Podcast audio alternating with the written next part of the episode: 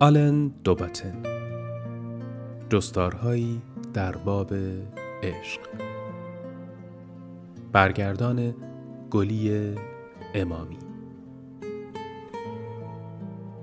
تنظیم نسخه شنیداری کتابخان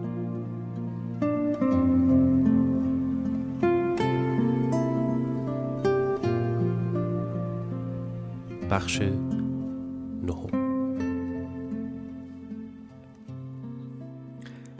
یک شنبه ای ماه جولای در کافه در بخش شلوغ پورتوبلو نشسته بودیم.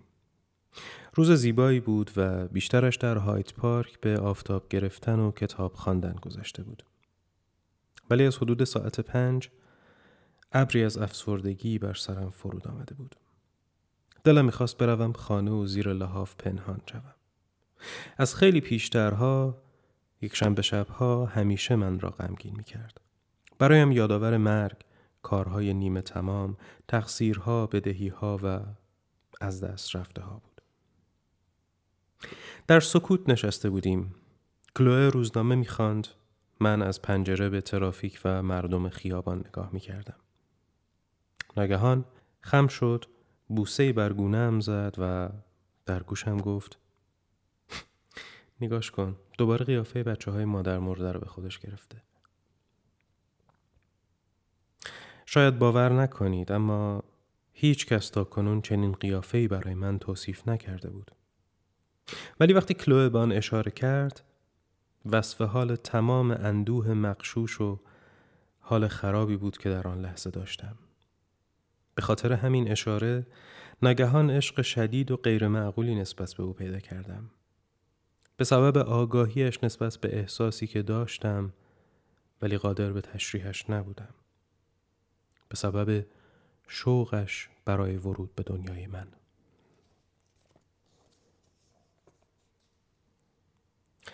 چه بسا حقیقت این است که تا کسی ما را ندیده باشد وجود نداریم. نمی توانیم درست حرف بزنیم مگر زمانی که کسی به حرفمان گوش بدهد. و در یک کلام کاملا زنده نیستیم مگر آنکه دوست داشته بشویم.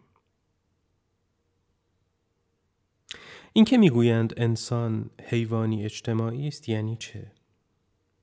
من فکر می کنم فقط به این معنی است که انسانها به یکدیگر نیاز دارند تا خودشان را تعریف کنند و خداگاهی بیابند. به گونه ای که مثلا کرمهای خاکی نیازی به آن ندارند. اگر دیگرانی در اطرافمان نباشند که به ما نشان بدهند چگونه ایم نمی توانیم خودمان را بشناسیم. استاندال نوشت انسان می تواند در تنهایی همه چیز به دست بیاورد الا شخصیت. منظورش این بود که شخصیت در ذاتش واکنش دیگران است به گفتار و اعمال ما. خودهای ما سیالند و بنابراین به مرز پیرامونی محدود کننده نیاز دارند. مرزی که توسط اطرافیانمان ایجاد می شود. ما به مردمی در اطرافمان نیاز داریم که ما را به همان خوبی خودمان بشناسند و حتی گاهی ما را بهتر از خودمان بشناسند. بدون عشق قابلیت دارا بودن هویت را از دست می دهیم. در عشق تأییدی مدام از خود ما وجود دارد. شگفت نیست که مرکزیت تمام ادیان تصور خداوندی است که قادر است در هر حال ما را ببیند. دیده شدن موجب این اطمینان است که وجود داریم. چه بهتر از آن که در این حالت با خداوند یا همسری سر و کار داشته باشیم که عاشق ما باشد.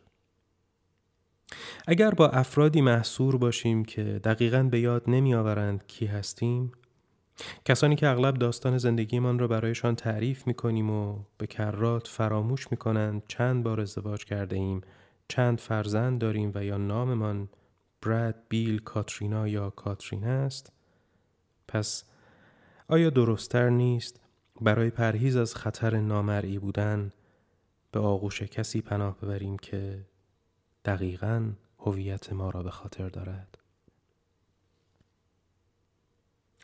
این تصادفی نیست که عشق و علاقه از نظر بحث لغوی کمابیش قابل تبدیل به یکدیگر هستند. مثلا عاشق پروانه ها هستم تقریبا همان معنی را می دهد که به پروانه ها علاقه دارم. عاشق کسی بودن یعنی علاقه عمیقی به کسی داشتن و در نتیجه حس غنیتری برای عمل و گفتارش قائل شدن.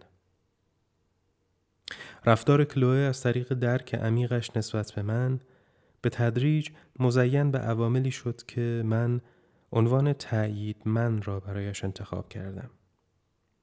در درکش از روحیات من، اطلاعش از سلیقه هایم، از چیزهایی که درباره من به من می گفت، یادآوریش از عادتها و برنامه هایم و اعتراف پرتنزش از ترس هایم، تأیید منهای چندگانه و متفاوتی وجود داشت.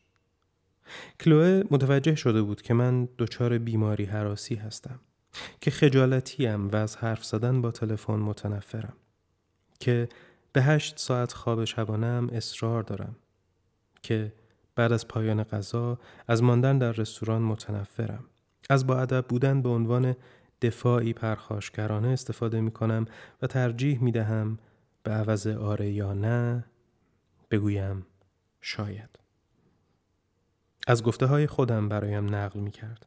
به خصوص با به خاطر سپردن صبورانه تمام ویژگی های شخصیتیم. به لطف درکی که کلوه از شخصیتم یافته بود این فرصت به من داده شد که جا بیفتم و بالغ بشوم. خصوصیت یک معشوق لازم است تا بر جنبه هایی از شخصیت ما انگشت بگذارد که برای دیگران اهمیتی ندارد. بارها اتفاق افتاده بود که کلوه رک و راست به من یادآوری کرده بود که گارد می‌گیرم یا عیبجویی می‌کنم یا به زبان شوختر من را یک خنگ عصبی نامیده بود و من رو در روی بخشهایی از وجود خودم قرار می گرفتم که در یک معاشرت معمولی معمولا از آنها پرهیز می شد و اصلا برای دیگران اهمیتی نداشت که بخواهند بر آن انگشت بگذارند. در واقع به صداقت یک رابطه خصوصی نیاز بود تا این ویژگی ها آشکار شوند. به نظر می رسد خوشبخت بودن با دیگران به دو عامل افراطی وابسته است. احساس خفگی و احساس تنهایی. کلوه همیشه حس می کرد که دومی خطرناکتر است. به دلیل فشارهای روحی و روش بکن نکن و محدود کننده پدر و مادرش در مدرسه همیشه رویای این را در سر می پرورانده که زمانی به کلی تنها زندگی کند. و اتفاقا یک سال پیش از ورود به دانشگاه با پسنداز پول کارهای گوناگونی که در ایام تعطیل و روزهای شنبه انجام داده بود به آریزونا سفر کرد. کلبهی در حاشیه شهرکی که تصادفی روی نقشه پیدا کرده بود کرایه کرد. مجموعه از کتابهایی را که همیشه مایل به خواندنشان بود فراهم کرد و تصمیم گرفت از طلوع تا غروب به خواندن کتاب بپردازد. ولی چند هفته بعد از زندگی در آن کلبه متوجه شد آن انزوایی که همه عمر در آرزویش بوده تأثیری از گمگشتگی و وحشت بر او گذاشته. آوای صدایش برای خودش بیگانه بود. کتابهایش نامفهوم و بدون کشش شده بودند. مدتها در آینه به خودش خیره می‌شد تا حسی از وجود داشتن را دریابد. نوعی غیر مادی بودن و پارانویا بر او حاکم شد. تنها بعد از یک ماه ناگهان تصمیم گرفت که کلبه‌ش را ترک کند و در رستورانی در فینیکس به کار بپردازد. چرا که دیگر قادر نبود حس غیر واقعی را که بر او حادث شده بود تحمل کند. وقتی به فینیکس رسید ارتباط گرفتن با مردم برایش مثل بازگشت ماهی صید شده ای به دریا بود. هر جا که می توانست با مردم حرف می‌زد و از ساده ترین مکالمه احساس لذت می کرد. مدتها طول کشید تا در موقعیتی قرار بگیرم که به کلوه بفهمانم درکش می‌کنم. خیلی به کندی شروع کردم به اینکه از میان میلیون ها واژه‌ای که بیان می کرد و رفتاری که داشت زندگیش را حفاری کنم. در دانشمان از دیگران بل اجبار ناچار می شویم نشانه هایی را معنی کنیم. مثل کاراگاه ها یا باستانشناس ها که داستانهایی را از جزئیاتی در میابند که سرنخ قتلی را از طریق بررسی حوله آشپزخانه پیدا می کنند یا با مطالعه خصوصیات تمدنی قدیمی را از یک وسیله باغبانی یا مثلا از روی یک گوشواره تشخیص می دهند. من معمولا به خطا می رفتم. مثلا خیلی زمان برد تا سرانجام به اهمیت خود انکاری در زندگی او پی ببرم. یک روز صبح در آپارتمان من وقتی داشتیم صبحانه میخوردیم برایم تعریف کرد که دیشب حالش بد شده نیمه شب بلند شده تا داروخانه رانندگی کرده و برگشته بدون آنکه من را از خواب بیدار کرده باشد نخستین واکنش من خشم آکنده از شگفت زدگی بود. چرا چیزی نگفته بود؟ یعنی رابطه ما اونقدر کم رنگ بود که در موقعیت بحرانی هم نمی توانست من را بیدار کند. اما خشم من بیجا بود. در آن لحظه چیزی را که بعدها به تدریج دریافتم متوجه نشدم. اینکه تمایل کلوه به رنج کشیدن در سکوت چه اندازه عمیق و ریشه دار بود. باید به مرگ نزدیک می‌شد تا من را بیدار کند. چون هر جزئی از وجودش از مسئولیت گذاشتن بر شانه دیگران پرهیز داشت. زمانی که این رگه را در طبیعت او کشف کردم سایر جنبه ها در ارتباط با این خصوصیت قابل درک شدند. مثلا نداشتن حس خشم آگاهانه نسبت به پدر و مادرش عذرخواهی کردن مداومش خشونتش در مقابله با افرادی که نسبت به خودشان زیادی دلسوزی می کردند. وظیفه شناسیش و حتی نحوه گریه کردنش. کلوه مویه های درونی می کرد به جای حق های جنون آمیز. درست مثل یک مهندس مخابرات که بر لبه حفره ای از سیمهای در هم پیچیده نشسته است به آهستگی توانستم برخی از خطوط کلیدی شخصیت او را شناسایی کنم. وقتی با عدهای در رستورانی شام میخوردیم متوجه نفرتش از خصت شدم. به تدریج اکراهش را از در دام افتادن شناختم. همان جنبه فرار از بیابان بیاب و علف طبیعتش را. حس خلاقیت بسری مدام او را تحسین کردم. که نه تنها در کارش نمود داشت بلکه در چیدن میز و گذاشتن گل در گلدان هم آشکار بود. رفته رفته متوجه شدم در کنار زنهای دیگر احساس راحتی نمی کند. حالا که در کنار مردها آرامش بیشتری داشت. وفاداری شدیدش را نسبت به کسانی که دوستانش مینامید شناختم و حس غریزیش را نسبت به قبیله و جمع. با این خصوصیات کلوه به آرامی انسجام پیچیده‌ای در ذهنم پیدا کرد. آدمی پیگیر و تا حدودی قابل پیش بینی. کسی که حالا دیگر سلیقش را در فیلم و در رابطه با ها بی پرسجو می توانستم حدس بزنم. مشکل نیاز به دیگران برای مشروعیت بخشیدن به خودمان این است که همیشه محتاج آنیم که هویت صحیحی که ما را به آن شرح می دهند حفظ کنیم. اگر به قول استاندال بدون دیگران شخصیت نداریم در این صورت فردی که ما زندگیمان را با او سهیم می شویم باید میانجی ماهری باشد. چون در آن صورت احساس می کنیم عوضی هستیم یا چهره اشتباهی از ما عرضه شده. ولی مگر این دیگران همیشه ما را تحریف نمی کنند؟ حالا چه بهتر یا بدتر هر کسی ما را به حس دیگری از خودمان تبدیل می کند چون ما کمی تبدیل به چیزی می شویم که آنها فکر می کنند هستیم خود ما می تواند به آمی بی تشبیه شود که دیوارهای بیرونیش نرم و منعطف است و در نتیجه با محیطش تطبیق پیدا می کند. اینطور نیست که آمیب حجم نداشته باشد. دارد. فقط شکل مشخصی ندارد. یک فرد پوچگرا وجه پوچگرای من را بیرون می کشد و آدمی جدی جنبه جدی من را بیدار می کند. اگر کسی فکر کند که من خجالتیم احتمالا در مقابل او احساس خجالت می کنم و اگر کسی فکر کند که با نمکم احتمالا یک ریز مزه می ریزم. وقتی به دعوت پدر و مادرم با آنها ناهار خوردیم کلوه در تمام طول غذا ساکت بود. بعدن که علت را از او پرسیدم خودش هم دلیلش را نمی‌دانست.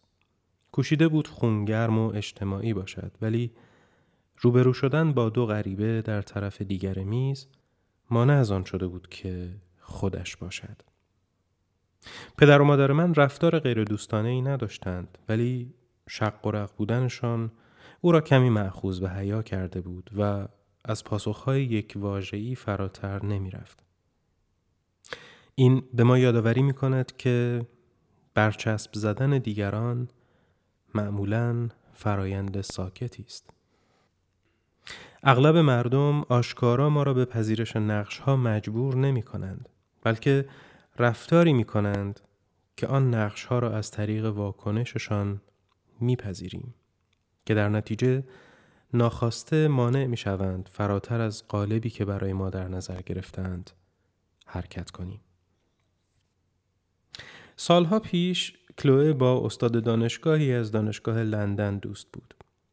این فیلسوف خوردبین که چند کتاب نوشته بود و مقالات فراوانی در مجلات دانشگاهی منتشر کرده بود، عقده حقارت شدیدی به کلوه داده بود.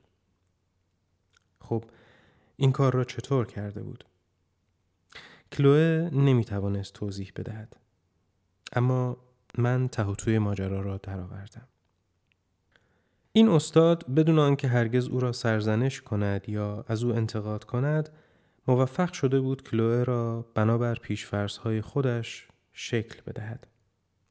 به این ترتیب که کلوه دختر دانشجوی زیبایی بود و باید سایر مسائل فکری را به استاد واگذار می‌کرد. در نتیجه کلوه به طور ناخودآگاه رفتاری را در پیش گرفت که برایش تعیین شده بود که مثل ورقه امتحان نهایی توسط فیلسوفی که پنج کتاب و ها مقاله منتشر کرده بود کف دستش گذاشته شده بود. سرانجام همان اندازه احمق ماند که استاد فکر می کرد هست. معمولا کودکان را از دید سوم شخص تعریف می کنند ببینین کلو چه بچه با نمکیه. ببینین چه زشته. ببینین چه باهوشه. ببینین چقدر احمقه. و این کار تا زمانی ادامه پیدا می کند که کودکان قابلیت آن را پیدا کنند که خودشان تعریف خود را اعمال کنند. غلبه بر کودکی می تواند به معنای تلاشی باشد برای اینکه به دیگران نشان بدهیم تعریف های آنها از ما. غلط بوده است.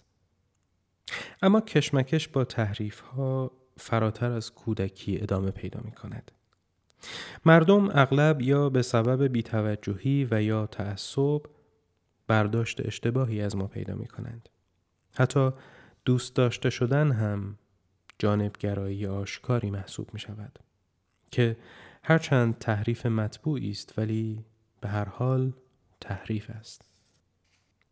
مثل نارسیسوس، شکارچی و پسر رب و نوع آب در اساتیر یونان که به زیبایی مشهور بود و از تماشای عکس خودش در آب لذت می برد، ما هم از دیدن باستاب خودمان در چشمان اشکالود دیگران به شدت ناامید می شویم.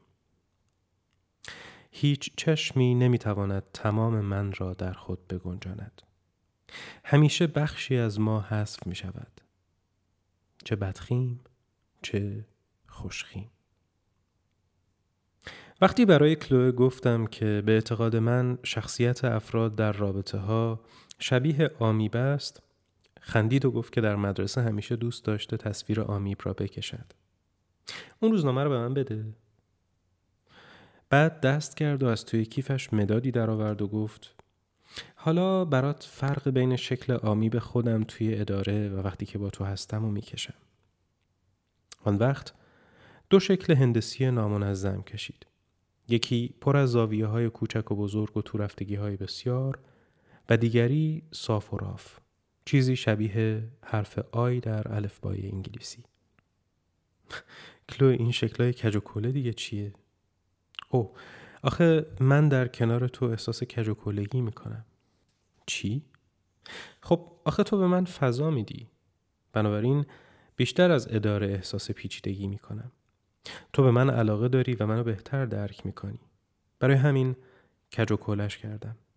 اینطوری طبیعی تره. مثل خودم. خب می‌فهمم ولی این خط صاف دیگه داستانش چیه؟ کجا؟ این اینور سمت چپ بالا.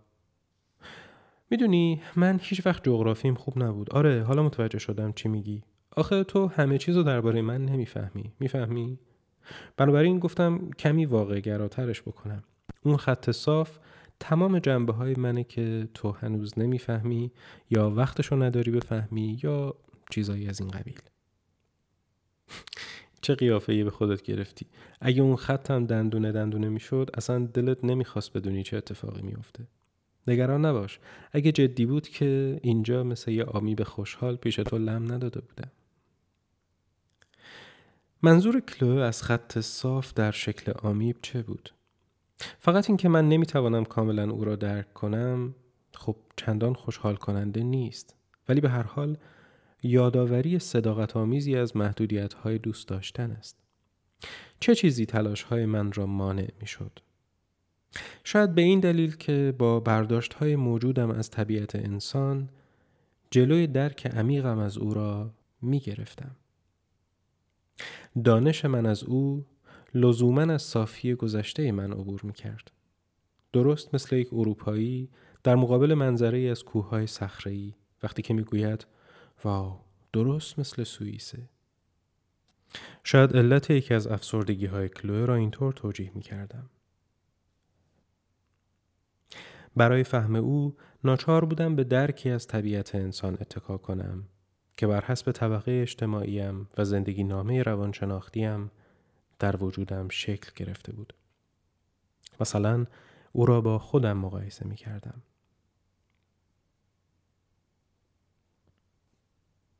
هرچند معتقد بودم که به پیچیدگی های طبیعت کلو توجه می کنم، حتما باید کوتاهی های نابخشودنی کرده باشم و از کنار بخش های بی توجه گذشته باشم که به سادگی شاید همدلی یا بلوغ درکشان را نداشتم.